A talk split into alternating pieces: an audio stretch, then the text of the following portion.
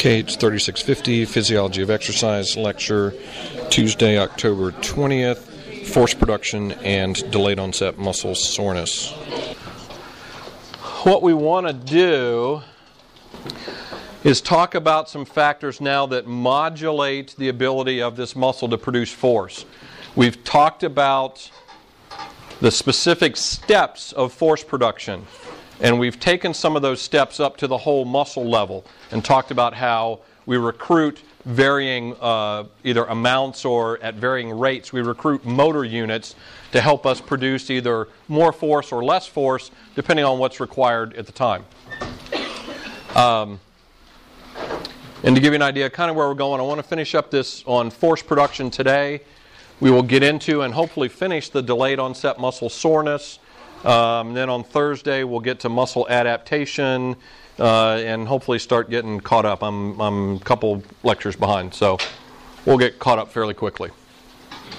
All right, so up until now with muscle, we've talked about either individual muscle cells producing force, and they produce force in what sort of fashion? All or none.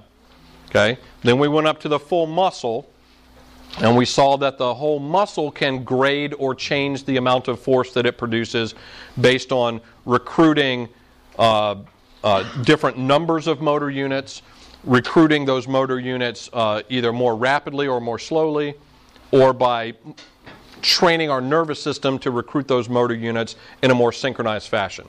Okay? So, now what we want to look at is some factors that modulate force production in muscle. And one of the things that modulates the amount of force a muscle or a muscle group can produce is the speed or velocity that we ask this muscle to act. Okay? Now, the way that we measure this stuff in the lab and the way that it's sort of done in real life are, are exactly the opposite. We use devices in the lab that are called isokinetic dynamometers uh, somebody identified Kin-Com last, uh, last time as one of the brand names of these devices. So the prefix iso means what? Like isometric means same. Okay. Then kinetic, in this case, is specifically referring to speed. Okay. And what's a dynamometer? What is, what is that type of device? What does it do? It measures force. Okay. If we also put a timer on it and time how quickly we produce the force, we can also determine or calculate power, which is the amount of force in a certain given in a certain period of time. Okay, so what these devices do is they are set up so that um, you, you can do a variety of different types of exercises. The kind I've mentioned before is a simple knee extension. You sit in the device, you strap the person down so that they can't move. Oftentimes, you take their arms out of the equation by having them, you know, you put their arms up here like this. There is a lever arm that has a pad that you strap their lower leg to. All right, so the idea is that they're going to do, they're sitting like this so they can't grab on and pull. All right, they're sitting like this and they do a knee extension. Okay, so what are the primary muscles that we're using in this knee extension? Quads, be more specific rectus femoris, vastus lateralis, medialis, vastus intermedius. Okay? All right, so a quadricep muscle group. So, what this machine does is you can set the device so that no matter how much force you apply to this lever arm, you can only move it through its range of motion at a certain maximum speed. Okay? Um, so you can set the device to move very slowly, and uh, we either typically do it in um, degrees per second because it's angular motion. So you can set it for something really slow, like 30 or 60 degrees per second, or you can set it for something really fast, like 180 or more degrees per second, something really rapid. And so what you do then is this dynamometer has a force transducer in it that, that determines how much force you're applying to that lever arm as you're going through that range of motion at that fixed speed. Okay? So, that's how we measure it in the lab. And what you see are um, you can test people at different velocities and you can measure the amount of force produced. And what you see um, is a graph that looks like, let's see, uh, that looks like this. Uh, you get a curve that looks like this. Okay? That as the speed increases, okay, so as the speed of movement increases, what happens to the force that we're able to produce? It goes down. Okay? So the faster and faster and faster you move, the more the force falls off. And in fact, you're able to produce the highest force at really at zero, which is an isometric um, type of activity. Okay? Now, that's not the way it happens in real life because we can't, we don't have this external device to set the speed. So, what happens in real life is you have a certain amount of uh, resistance to overcome, and you can measure how fast you're able to produce that force. Okay, so let's take the example of throwing a baseball versus throwing a shot put. Okay, um, which one requires more force? The shot put. And but in which case are we able to generate the most velocity? The baseball. Okay? So when you've got a large force that you have to develop, you're not able to move as quickly because of the, the amount of force it's produced. Okay? So, why does this happen? Why, when, when, we're, when we're asked to move at very, very rapid velocities, why is it that the force falls off, that we're not able to produce as much force? Control. Pardon? Control. Uh, in this, it could be control, but in this case, uh, we're assuming the, the pitcher, as an example, isn't trying to control it, they're just trying to throw it as hard as they can. Okay? So we're trying to produce as much velocity as possible. But when the force requirement, or, or when the force requirement is high, we can't move very fast. Or the other way to look at it is, the faster and faster and faster we're asked to move, we're not able to produce as much force. Let's think about it in terms of the morphological characteristics of muscles and muscle cells. Hmm. Okay. Well, I'll have to go back to the Chevette then. um, among many of its not so endearing features, the Chevette that I had when I was in graduate school would fail to start on a regular basis. You'd be in classes and you'd be in the lab all day, you'd come outside, uh, particularly in the winter in Ohio, and it wouldn't start. Fortunately, uh, two things. One is the Chevette was a manual shift transmission. And second of all, right outside the lab, the, the parking lot of the lab at Ohio State, there was a, a small hill. Okay? So whenever my car wouldn't start, go back inside, recruit a couple friends, come out, and if you've, have driven a manual start, uh, manual transmission car, you know that you can start it by, if you can just get it rolling fast enough, and you've got the ignition turned on, you can put it in gear and pop the clutch, and that'll get the engine to turn over, and hopefully it'll fire up and start. Okay. So I would go back in the lab, recruit a couple of friends, come back out. I, of course, you know, somebody's got to be in the car, you know, with the wheel to put it in gear, so I would be in the car.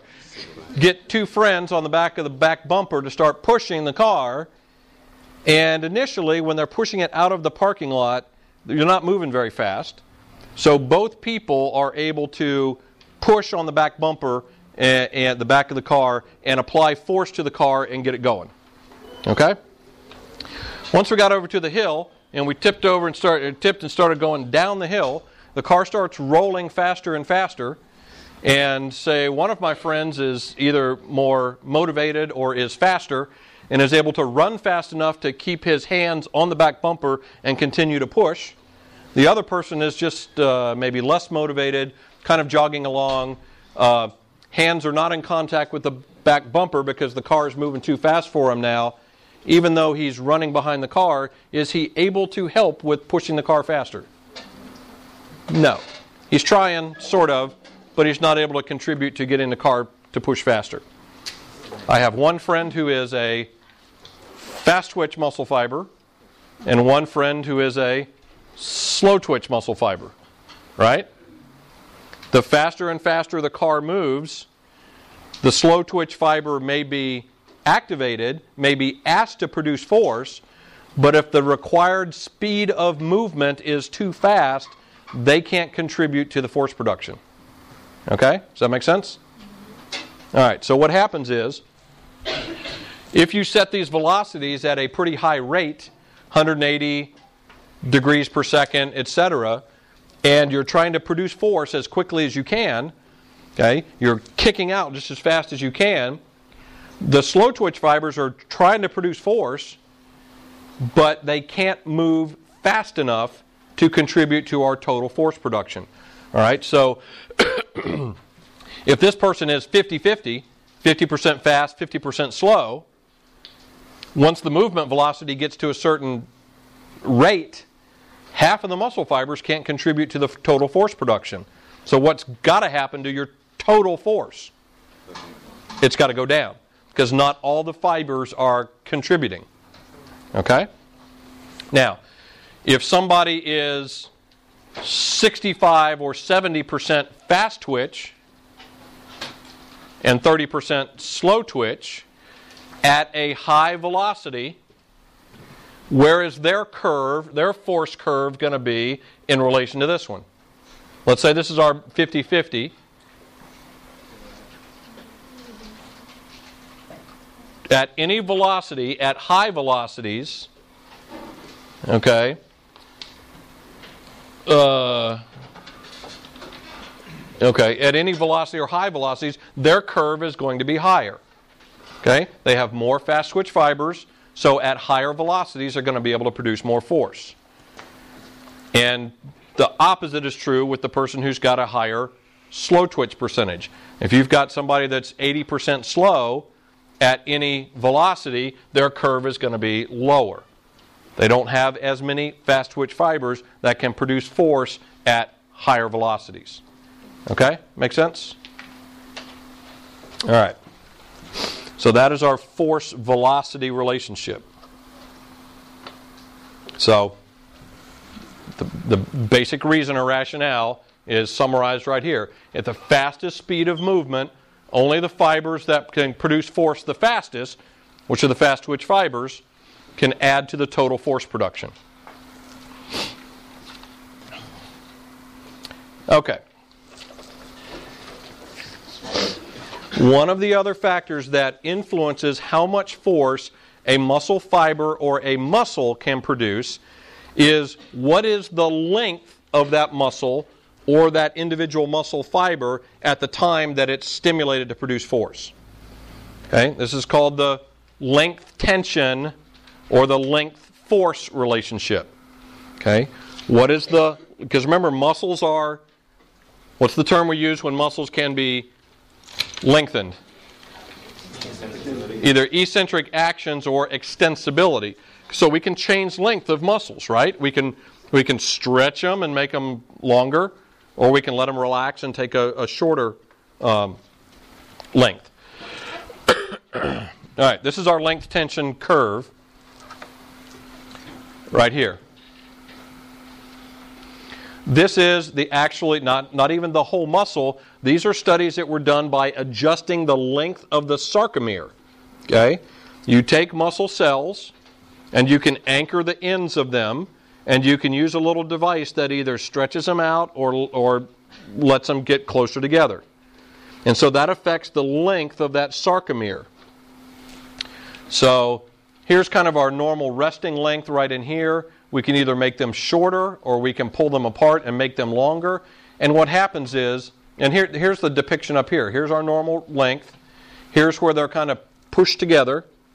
And here's where they're kind of pulled apart. You stimulate this muscle and you measure the amount of force it can produce. Notice there's a point or a range where it produces the optimum amount of force. And if you make the sarcomere too short, the force falls off. And if you make it too long, the force falls off. Okay? So there's an optimal length. Now, these kinds of studies where you're actually manipulating length of the, the sarcomere are done with an experimental uh, setup. They're called skinned fibers. They actually take muscle fibers and they use some chemicals to digest off everything essentially uh, except the, those the, the sarcomeres. Okay? So it's not a muscle that has the connective tissue and the tendons and, and uh, all that stuff. It's basically just the contractile uh, myofilaments. Okay, now, what this depicts is why that occurs. Here's our um, optimal length right here, where we produce the maximum amount of force. When we shove the fibers too close together and we have these myofibrils overlapping each other, what happens is there's such an overlap that some of the binding sites on the actins are covered up by the other uh, myofilaments. And so you can't form as many cross bridges because the myosin heads, some of the myosin heads can't get to the actin binding sites. Okay? It's a little easier to see when we look at what happens when we pull these apart. If you pull the actins too far away from the myosins, you've got a bunch of myosin heads here that can't form cross bridges because they don't have an actin close to them. So you're telling this muscle to produce force, but it can't make a cross bridge because the myosin heads can't reach the actins. Okay? So there's an optimal there's an optimal length of this sarcomere where the muscle produces the maximum force. Okay? Now that's skinned fibers. Okay? That's what are called skinned fibers. And it turns out that optimum length is pretty much what the resting length of the muscle is. If you just took the tension off the ends of the muscle and let it go to its resting typical resting length, that's where the muscle would produce its maximum force. Okay? But that's a skinned fiber. That's not an intact muscle. And in fact, intact muscles will produce more force if you stretch them slightly. Let me say that again. An intact muscle will produce more force if you stretch it slightly. Okay, let's, let's think about this from a practical standpoint. If I'm going to jump as high as I can, okay, if I'm going to jump as high as I can, what muscles do I use? Okay, calves, quads, primary movers. Okay?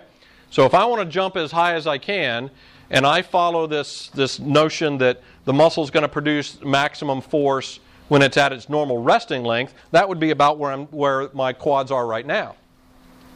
Okay? So if I want to jump as high as I can, I would start with my muscles at their normal resting length, tell them to contract, and I would produce maximum force.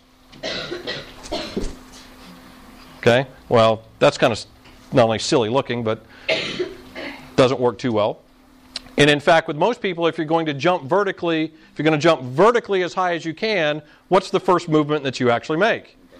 It's actually down. Okay? And the biomechanists call this a counter movement, but you actually move downward. So when I move down like this, what happens to the length of my quadricep muscle group? Or any of those individual muscles? They get longer. What happens to my gastrocnemius and my soleus when I move down like this? No, they they're they're actually because you're you're your plantar you're basically doing like your dorsiflexing, right? Okay, so they're going to stretch as well. What about compression? Does increase force in muscle? Does what? Compression?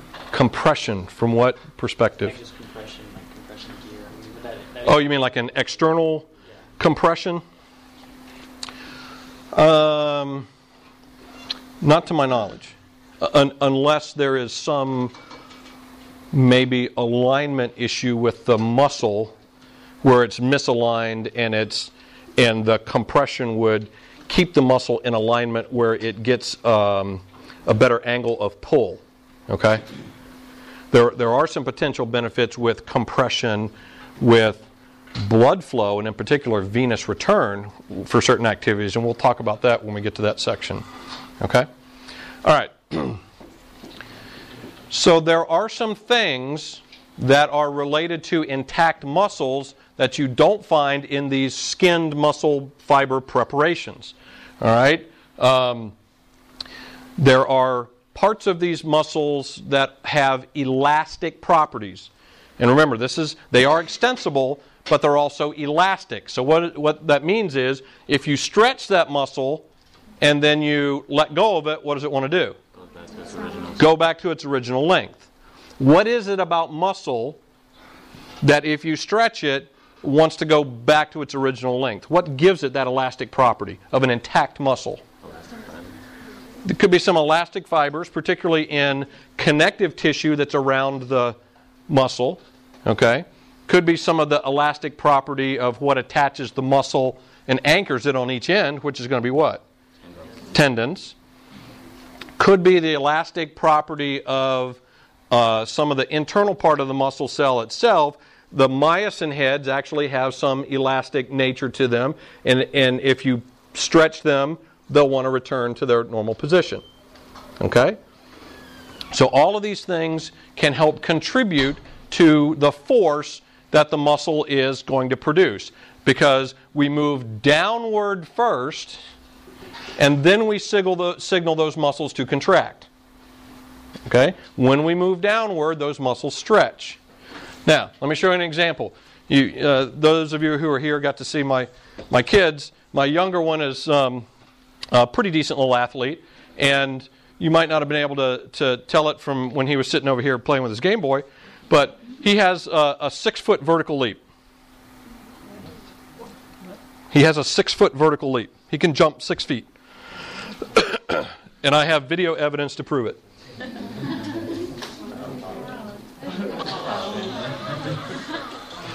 This guy right here is about six feet tall, and there's my six year old with his, look at the bottom of his feet, up above that guy's head.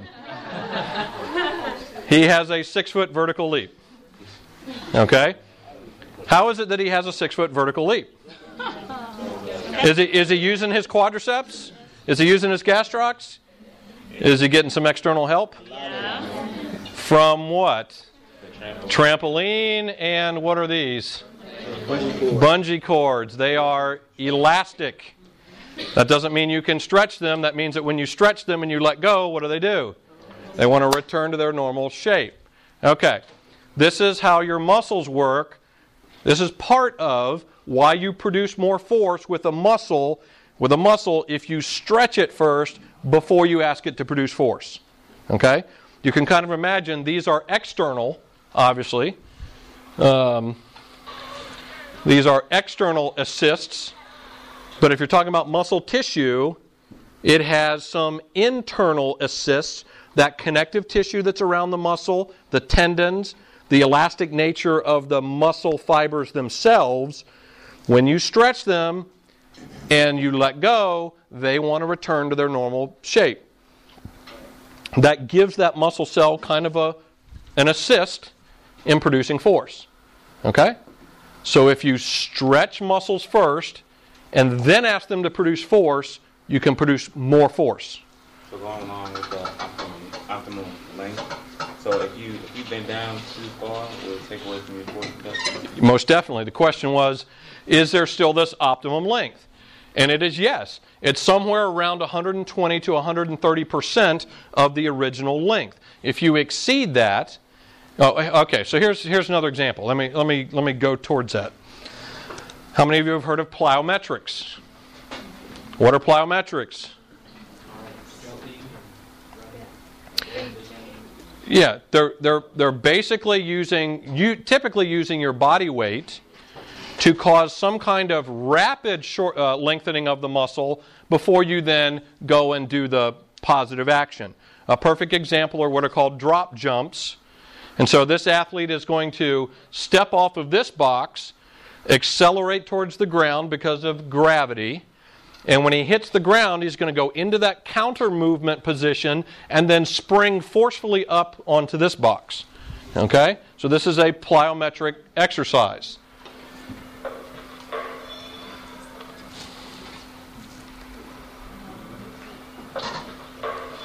Okay? So why don't we, instead of going through this part of the routine, instead of doing this,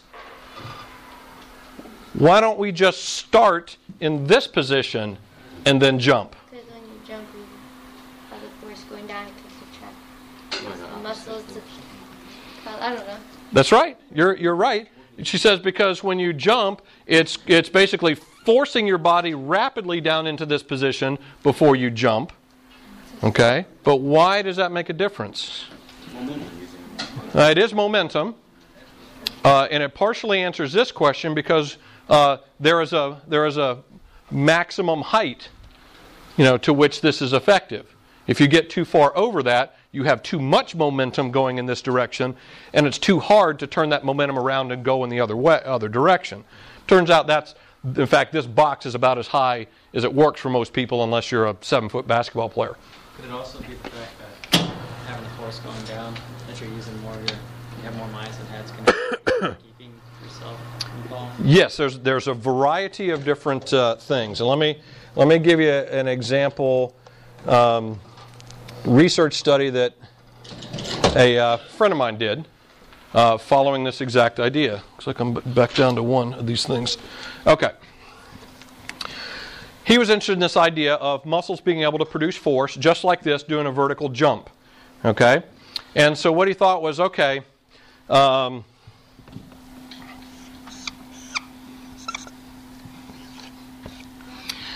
So here's here's a knee angle, okay, and here's an ankle angle.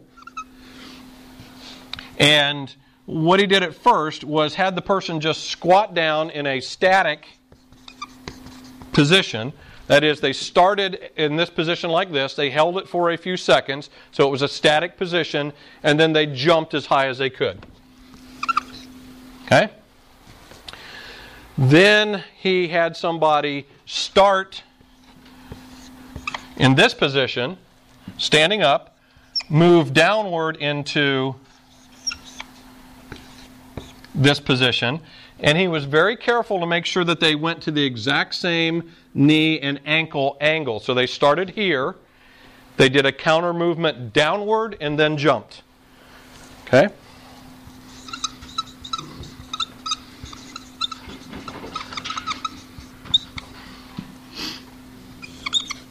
Okay, like that. then he had him stand on a box.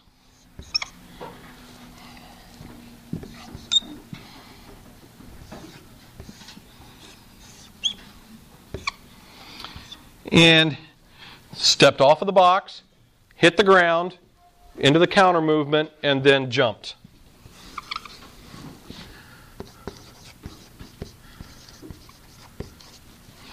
Okay?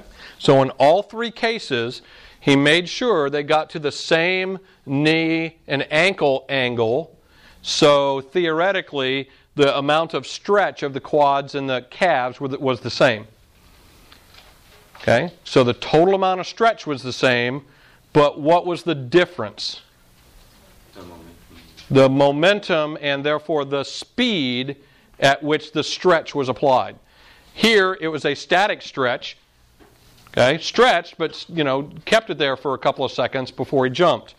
Here, more quickly, down and up.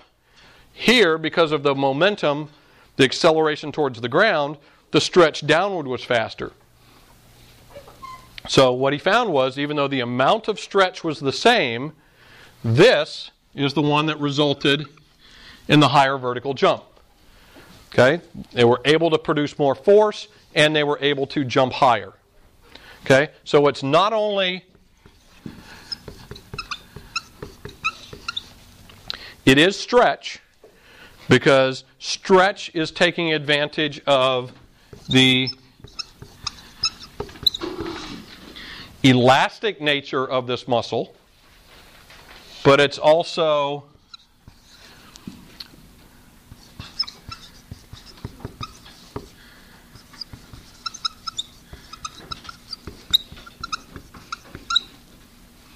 how rapidly that stretch is, is applied. Okay? Now, and I'll get to why, well, let me just put it up here now.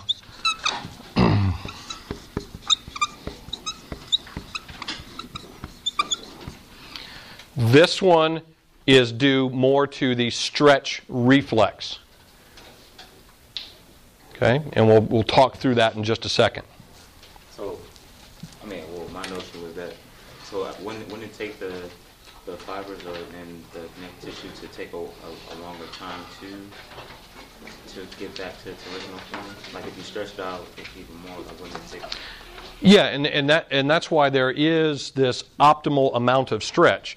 If you stretch it 120 or 130% of its original length, it will, um, it will rebound quickly. If you stretch it beyond that, then you've stretched it too far and it takes it too long to be able to produce the force. Okay? does it have anything to do with, with force too? Like, I mean, the, the external force that you're getting because, because when he jumps down, there's a force pushing back up on him when he comes back up. So just like your, Yeah, there's a ground reaction force, right? Okay, and and that's part of what forces the person rapidly into the counter movement position. Now there is a a point of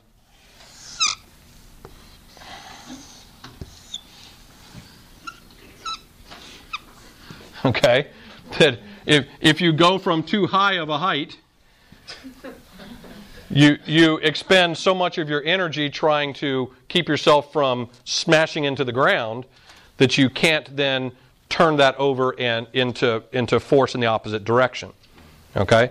So there can be too much momentum in this direction that prevents you from being able to produce force again quickly. So there's a it's a and, and it seems like it's about a meter, about one meter for most people is about as high as you want to go because you get too much over that and then you have to expend so much energy to keep from going into the ground that you can't then turn that inner, that that uh, force production into the motion in the opposite direction. Okay, is that answering your question? Yeah. your car principle too, like Mm-hmm. because when you were going down, like I mean, gravity's pulling you down, going down the hill too. So say if you you made like a little dip or something like that, I mean, you'd be able to go back up the car too. Like you'd be able to kind of travel back up. Yeah. Right. So Right. Okay, so let's talk about this stretch reflex. Let me turn this back on.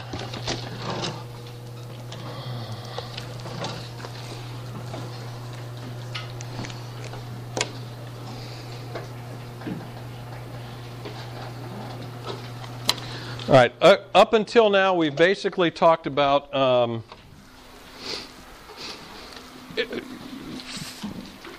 either an action potential coming from the central nervous system going into the muscle or things that are happening just in the muscle. All right, for the first time now, what we want to do is talk about the muscle giving some feedback to the central nervous system to tell us something about the force that's being produced and trying to help the body adjust to that force. Okay? We have a whole variety of different um, um, receptors in muscle and, and also in joints and in connective tissue. Okay? Some of these are proprioceptors, you know, like joint receptors. Those are receptors that we have in joints in our limbs, as an example. That you know you can close your eyes and you can you can tell uh, where in space your limbs are, basically. Right? These are the ones that are useful to you if you're ever called upon to do like a field sobriety test. You know, so that you know that you can get your finger to the point of your nose with your with your eyes closed. Um, those are those proprioceptors that give us an idea of where in space our, our limbs are. The, and we've got various chemoreceptors. We're going to talk about some of these down the road. Um, but the two I want to focus on right now are muscle spindles and Golgi tendon organs. These are specialized receptors that are found in muscle tissue. Okay, I'm going to skip over this one and just focus on uh, muscle spindles first. Okay. Muscle spindles are essentially specialized muscle cells. Okay, they're specialized muscle cells. We find them in different muscles in different densities, um, but they're these little specialized muscle cells. Uh, in the red, showing out here, are your regular skeletal muscle cells. What this is depicting in here is a muscle spindle. Okay, they typically are found close to the belly or the center of the muscle. And muscle spindles are sensitive to stretch. Okay, they are sensitive to stretch. These are depicting uh, from these, these different parts of the muscle spindle, these are uh, what are referred to as afferent nerves because they are carrying signals from the spindle back to the central nervous system. And so we've got two sections right here, two parts of this spindle. Each has its own type of nerve that sends a signal back to the central nervous system. Now, what is it sending a signal about? This primary region, now let me do this other one first. This secondary region, which is referred to as this flower spray ending, um, sends a signal, kind of a constant signal about whatever the absolute length of the muscle is. So, in other words, it's sort of saying, okay, I'm at X length, and then if it changes, okay, now I'm at Y length. You know, if it goes back, now I'm back at X length. So it's sort of sending a constant signal back to the central nervous system about what the static length of the muscle is. Okay? So even if you're in a static position, not moving, it is sending a signal about what the length of the muscle is. This primary region, all right, which is referred to this annulospiral region, is more influenced by dynamic changes in length. If the muscle is static, if you're doing an isometric contraction as an example, these are not going to be stimulated, this area of the spindle. But if you, ra- if you change the length of the muscle, that's when this section is um, activated. Okay? So,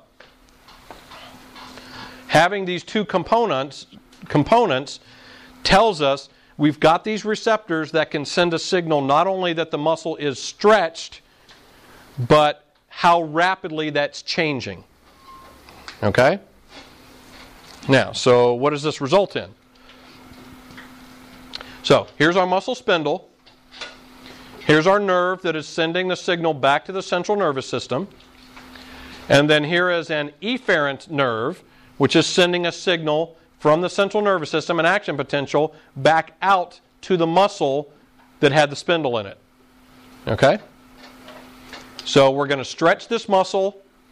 It's going to send a signal back to the central nervous system, and the central nervous system then sends an action potential to this muscle.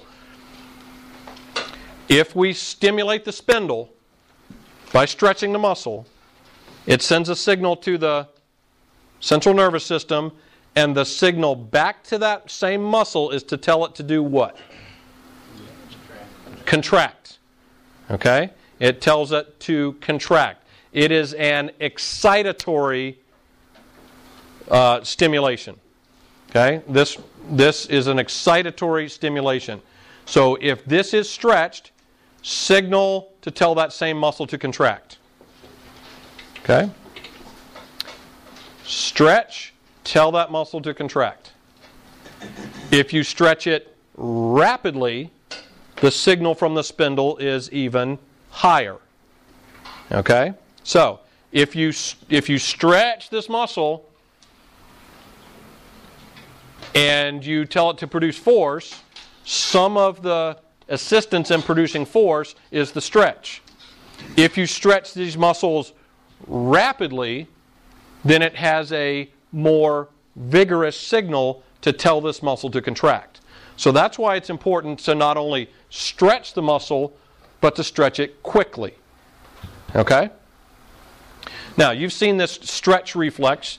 You go to the doctor's office and you go for a physical, and they put you up on the table and they have your leg like this and they take that little rubber hammer and they smack your patellar tendon, right? And if your and they do that to test your reflexes. And if your reflexes are working fine, then that's what happens. So when you smack the patellar tendon, it it pull, you know, it, it push, it pushes the patellar tendon in. What's the, the patellar tendon is attached to the patella, but then what's attached to the patella? Your quadricep muscles, right? And so if we push this in and pull on the patellar tendon and the patella, what happens a very small amount, but very rapidly because of the how quickly it's done.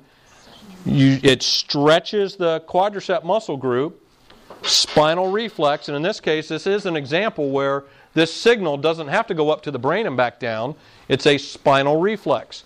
So without you even thinking about it, that signal goes to your spinal cord, goes right back out to those same muscles, and tells them to contract.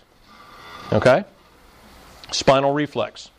Well, so what what kind of uh, use or value is that? Um, John, why don't you stand up for a second for me? Anybody anybody else bring a book? Might have a nice nice. Uh, uh, that'll that'll work. Okay. Once you turn this way so everybody can see you, hold your right arm out, bent like you're doing a curl.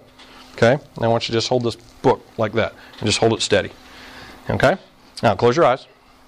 Now, so we've been talking about muscle action. So as John's standing here, um, he's got his arm in roughly a 90 degree um, uh, position.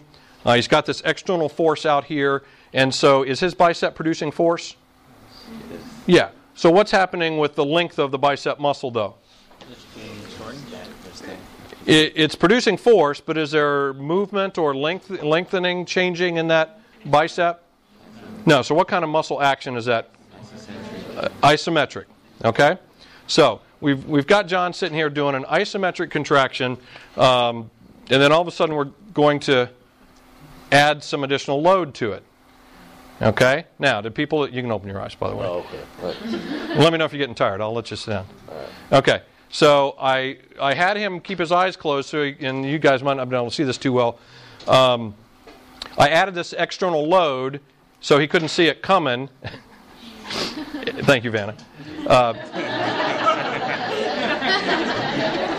I just ain't got the head of all right. So what happened? As soon as I dropped that load on there, what happened? His arm went down, and then after it went down like this, what happened? Came right back up again. Okay. So with his eyes closed, he didn't know it was coming. Without him having to think about it, when the external force, the additional external force, hit and caused his arm to go down like this, what happened to the length of the bicep? It stretched. If it stretches, spinal reflex right back to that same muscle to do what? Contract. Okay? And if you noticed, thank you. If you noticed, it went down. Did it come right back to the exact same position? No. What did it do? It actually overshot a little bit, right? So it went past it a little bit. So now the muscle is at a little bit shorter length than it first started. So spinal reflex back to that same muscle to do what? To relax a little bit, and so it goes back down. And you, you could you could see it pretty well. It just sort of oscillated a little bit until he got it right back in the same position. Okay? So, quick and easy, very simple example of how a muscle uses feedback to modulate the amount of force that it produces to meet whatever the task is that it's being asked to do. Okay? So we've until now we've we have focused on the the force being produced in the muscle. This is showing where it's now starting to send some information back to appropriately change the amount of force that it's producing. Okay? and in this case, it did it using a uh, stretch reflex and a which is a spinal reflex. He doesn't have to think about it. Um, this is one of the reasons this stretch reflex. It's one of the reasons that we recommend certain types of flexibility exercises over others. Okay, for a long time we've recommended static stretching over what we call ballistic or dynamic stretching. Okay, so you know back in the day, uh, you used to go into gyms and you would see people, they'd cross one leg over the other and they'd sit like this and they would bounce up and down trying to touch the ground. Okay? Well, that's ballistic stretching because they're, they're using their, their body weight to try to force movement to stretch these muscles. Okay? So, knowing this, why would we suggest that that's not a good idea? Because when you stretch that muscle and you stretch it rapidly, your reflex is sending a signal back to that same muscle to do what? Contract. Okay? And if that muscle is producing force while you are forcibly forcibly lengthening it, you know, the, those those in those sarcomeres they're trying to produce force, but you're forcibly lengthening them. Okay? And so that kind of stretching can often result in muscle soreness, muscle this microscopic muscle damage or injury we're going to talk about. So we recommended to people to do static stretching. So if you want to stretch your hamstrings, a better way to stretch is to get into a stretch position and just hold it, right? Okay. Well, guess what? Does the muscle have a stretch reflex if the stretch is static, particularly if you stretch it a lot? Sure. So if you're over lengthening the muscle, even though it's a static stretch, you're still getting the same stretch reflex. So you can cause muscle soreness and muscle injury with static stretching as well. So, you know, it, it um, you know, when you take the some of the uh, exercise programming classes, you'll talk about some of the different stretching methods. The idea is with any kind of flexibility exercises, you don't want to overdo it because you can enact this stretch reflex and, you know, make people sore. Okay. Um, so here's that neuromuscular reflex. Okay, quadriceps. Here's our patellar tendon, the patella, the quadriceps attaching to the patella. You smack the patellar tendon, which pushes it in, pulls here, so these muscle spindles are activated. Muscle spindle sends a signal back to the central nervous system. Signal goes right back out to the quadriceps, telling the quadriceps to produce force. Okay. Now, one little extra piece of the of the um, uh, puzzle here is what happens with these antagonistic muscles. Because if we're going to contract these muscles, and in this case cause a knee extension, these muscles are going to oppose that action. Okay? Now let's think of a rapid. Um, who watched football this last weekend? Okay? Uh, probably most, most everybody in here. Let's think of a punter punting a football. All right, so they drop the ball, they draw their foot back like this, and then they are doing a rapid knee extension. Okay? So we're doing a rapid knee extension. If you do that rapidly enough, okay, what do you have to be concerned about with the hamstring here? What if the hamstring is producing force while you're trying to do this knee extension? Is it going to slow down the movement? Is it potentially going to result in some kind of damage or injury to that hamstring if it's producing force and you rapidly extend it? Quite possibly. so there's another piece of this neuromuscular reflex right here where you get a signal that goes down to the antagonistic muscle that causes what's called reciprocal inhibition. Okay, reciprocal inhibition. While the one muscle or muscle group is being told to produce force, the antagonistic muscle group is being told to relax. The signal sent to it is inhibitory. Because while we're producing lots of force with the quadriceps, we want the hamstrings to relax so that, first of all, they don't oppose the movement, and second of all, they don't get injured. Okay?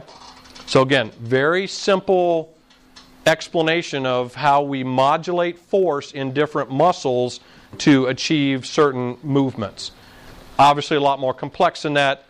And if you want to study this to a greater degree, this whole field uh, is, is in that uh, motor control uh, field. So would that take place in a voluntary quad contraction? Would it do the same thing with the hamstrings? Um, Not as much, because in this case, this is this is a reflex, um, so you don't have to think about it, and it and it just happens. Um, because you can voluntarily contract your hamstrings and your quads at the same time. Okay, so you can override that. Um, or, or just not have this reciprocal inhibition because you can contract opposing muscle groups at the same time. It's typically when you're trying to do some type of um, rapid movement that would involve reflex action that you get the reciprocal inhibition.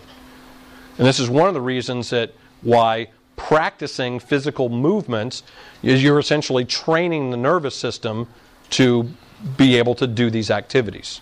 Okay? Yes.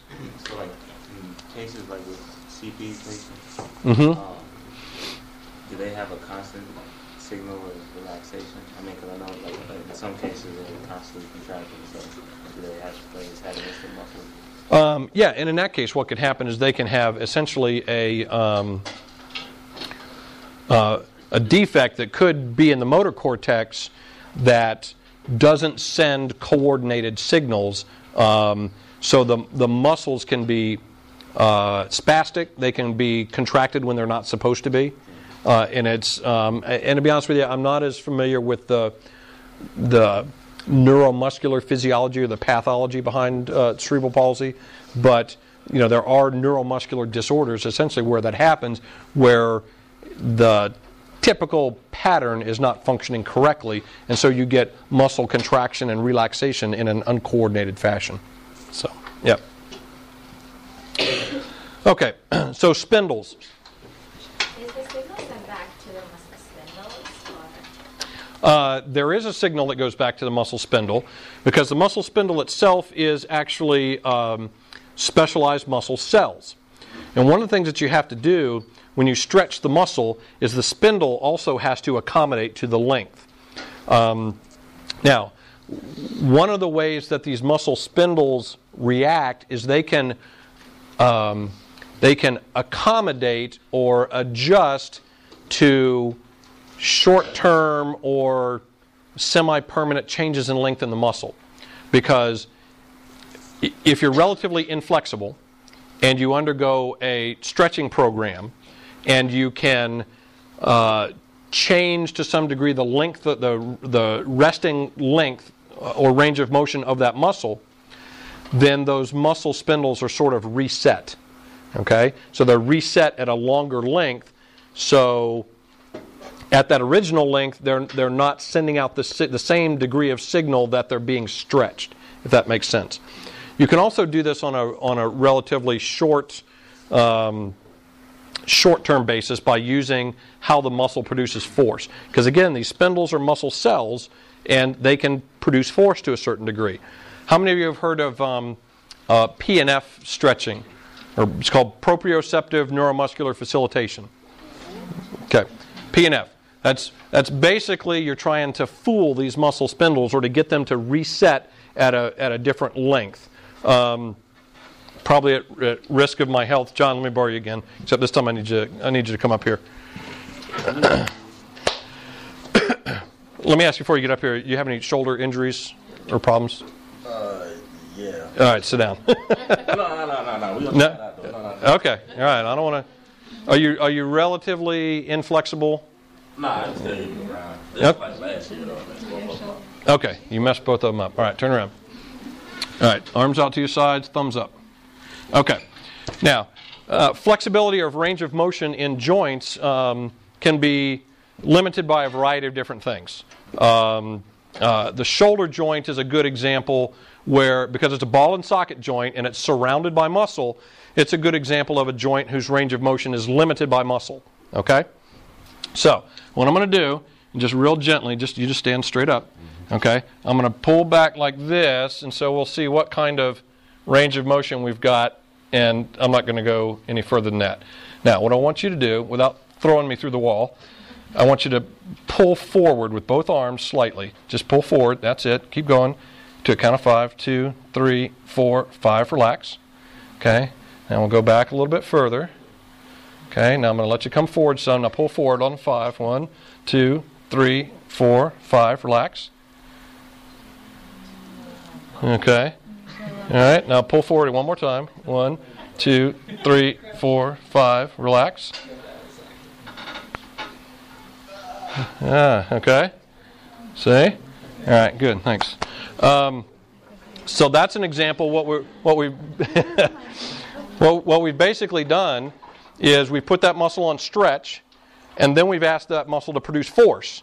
And when the muscle produces force, the spindle also gets feedback, and, and those muscle spindles are essentially are reset to a certain degree. So now when we have them relax, that muscle is able to be lengthened further.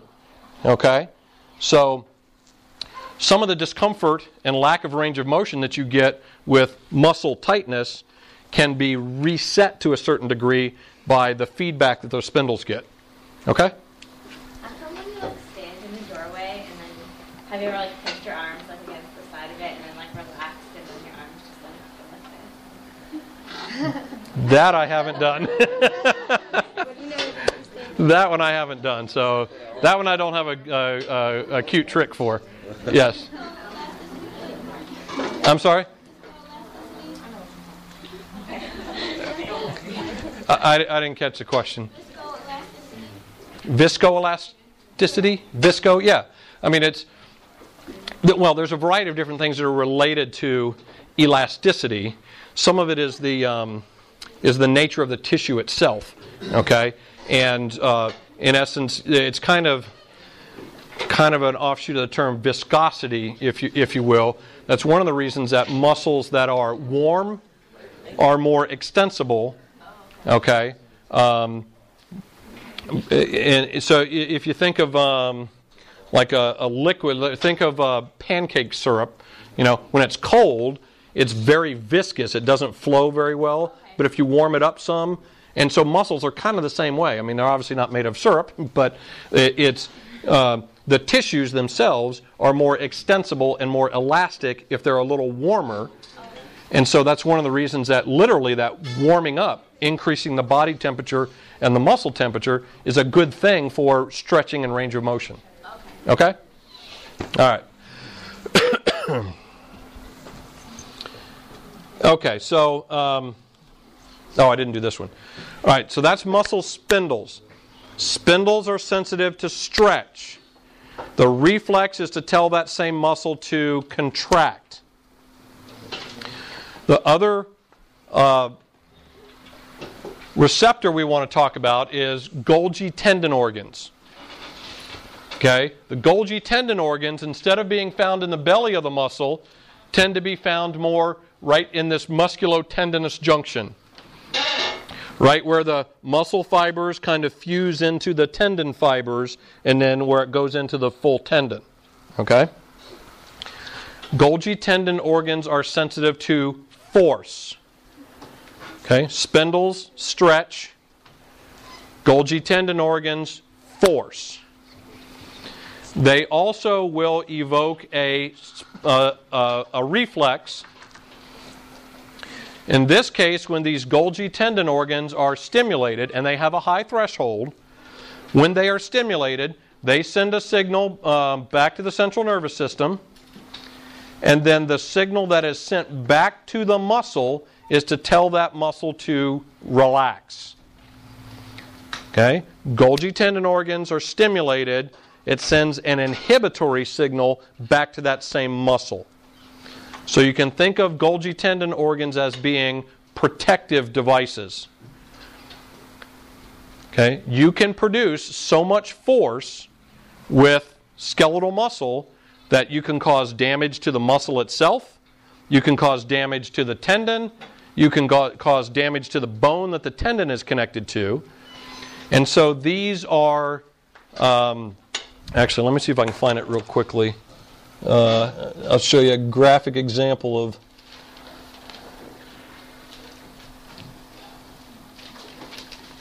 I think it's in here.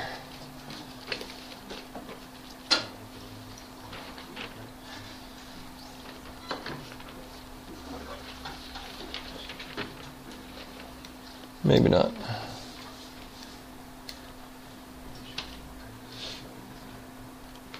Maybe it's in.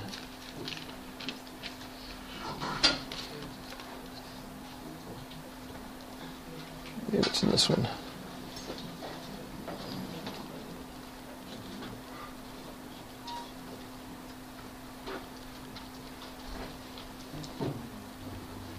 Come on, where's my guy?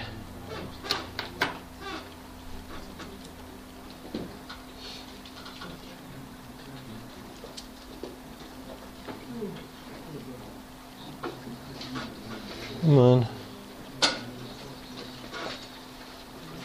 Yeah, I can't find it real quick. I got a picture of a guy somewhere that um,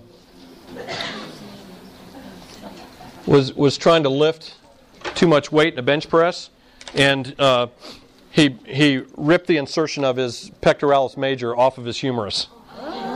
Um, so. Uh, it is possible for a muscle to produce so much force that it causes damage. And so these Golgi tendon organs are the idea is if uh, the muscle is, and particularly suddenly, is being asked to produce too much force, it stimulates these Golgi tendon organs that um, will then send a reflex signal to that same muscle to relax. Okay? So it quits producing force to try to protect itself from injury. Now, these Golgi tendon organs are obviously uh, uh, accommodate and reset with strength training, as an example, because we know that one of the goals with strength training is that you can lift more weight. And so you can lift more weight and more weight. And so the threshold of these Golgi tendon organs must accommodate then as the person um, at, at some point uh, uh, becomes stronger and, and lifts more weight. I'm not sure exactly what the process with that is, but it, it does occur because you can lift more weight without um, causing injury. Okay, so Golgi tendon organs. All right. Um, and I'm going to skip over this last little bit right there and see if I can just start in the last few minutes that we have. We've been talking, since we were just talking about muscle injury.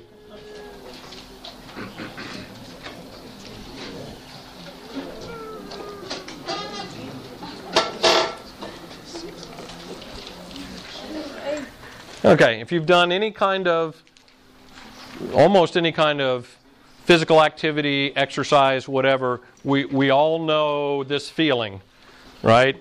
Uh, even if it's a task that you're somewhat used to, if you haven't done it for a while, you know, if you you're used to lifting weights and then you haven't lifted for a while and you go back to lifting again, you wake up the next morning, how do you feel?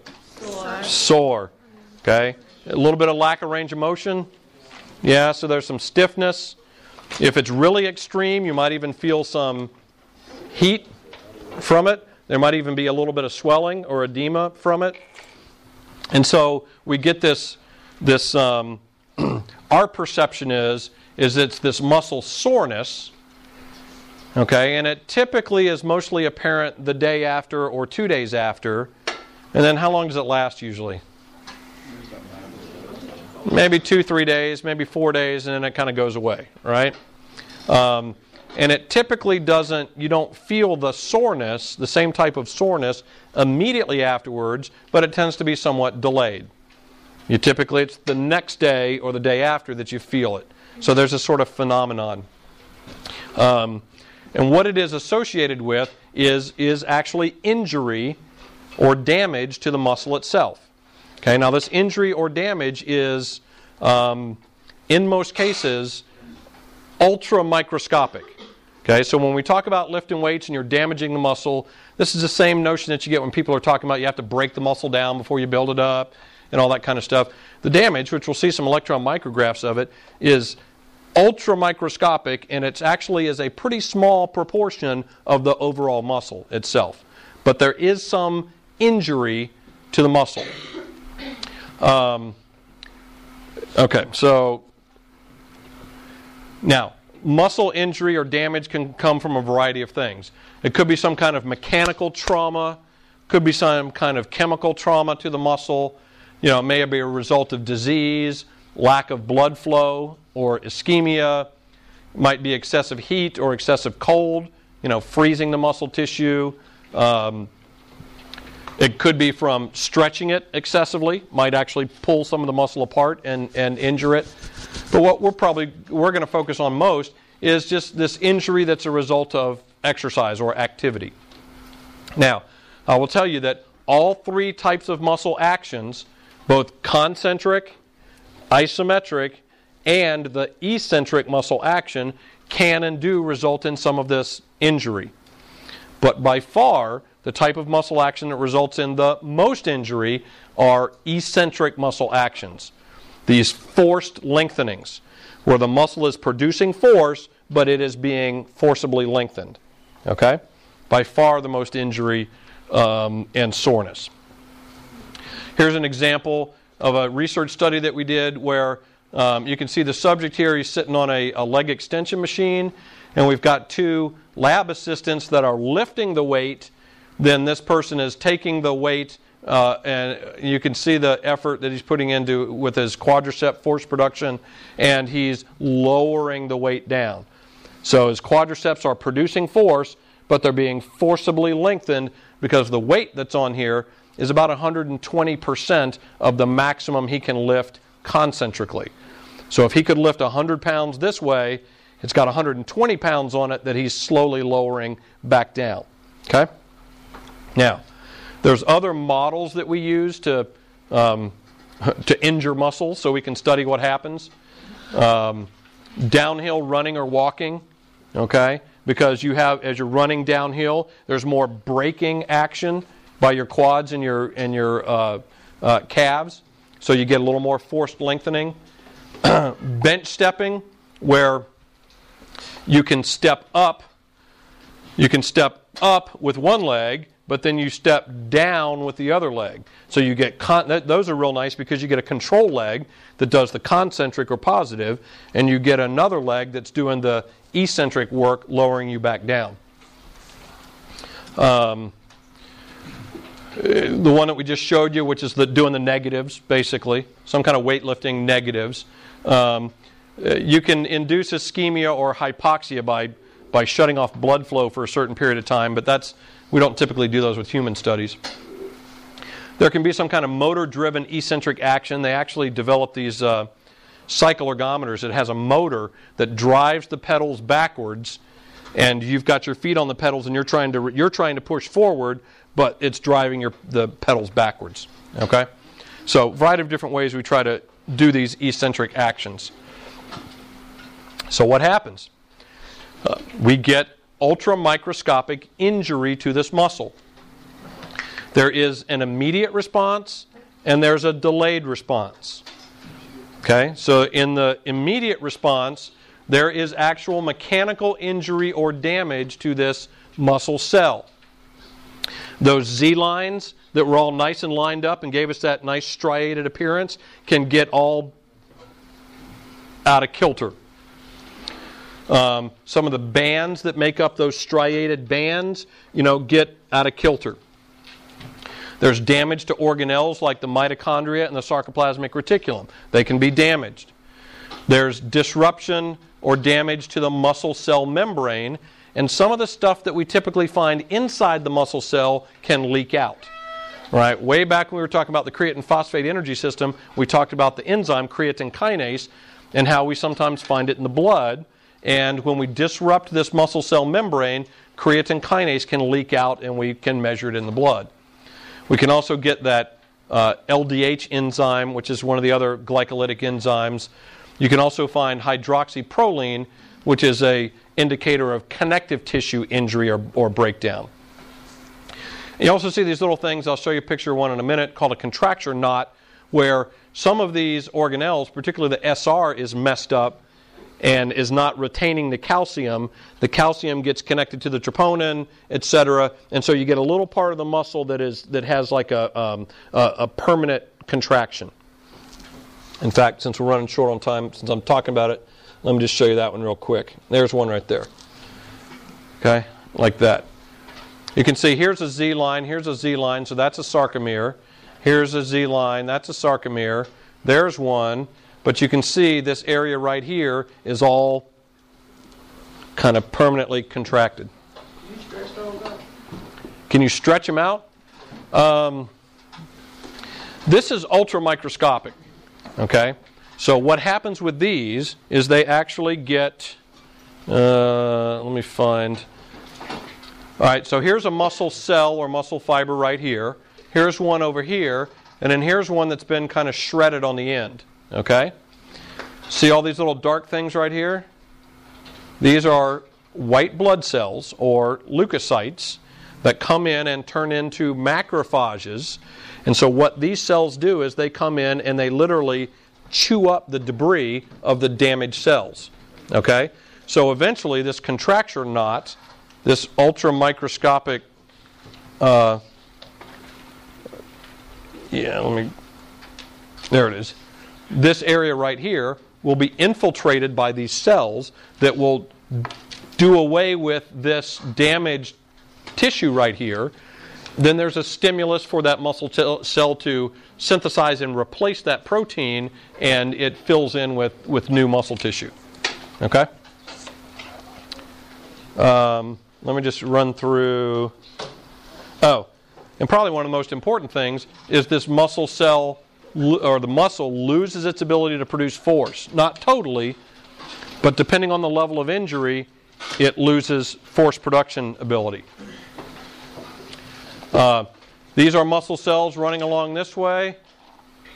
Here's one right here that's been torn. Um, that, this is a little hard, but that's Z line, Z line, and you can see where the bands have kind of been pulled apart. Okay, here's muscle cell, muscle cell, muscle cell, and you get these small little focal areas. So you can see, even though this muscle cell has been injured, it's not like it's the whole cell, it's a fairly small part of the muscle cell. Okay? And in fact, one of the things that you see with these, here's the amount of force that this muscle could produce initially. Here's where the, the force dropped to after two days. So this muscle cell lost 40% of its ability to produce force. 40%. Okay, does it look like 40% of these muscle fibers is injured? No. So there's something else going on, okay? It's not just the actual mechanical damage, there's something else going on that's that's causing a disruption in this muscle's ability to produce force. Okay? So we'll finish up with that next time.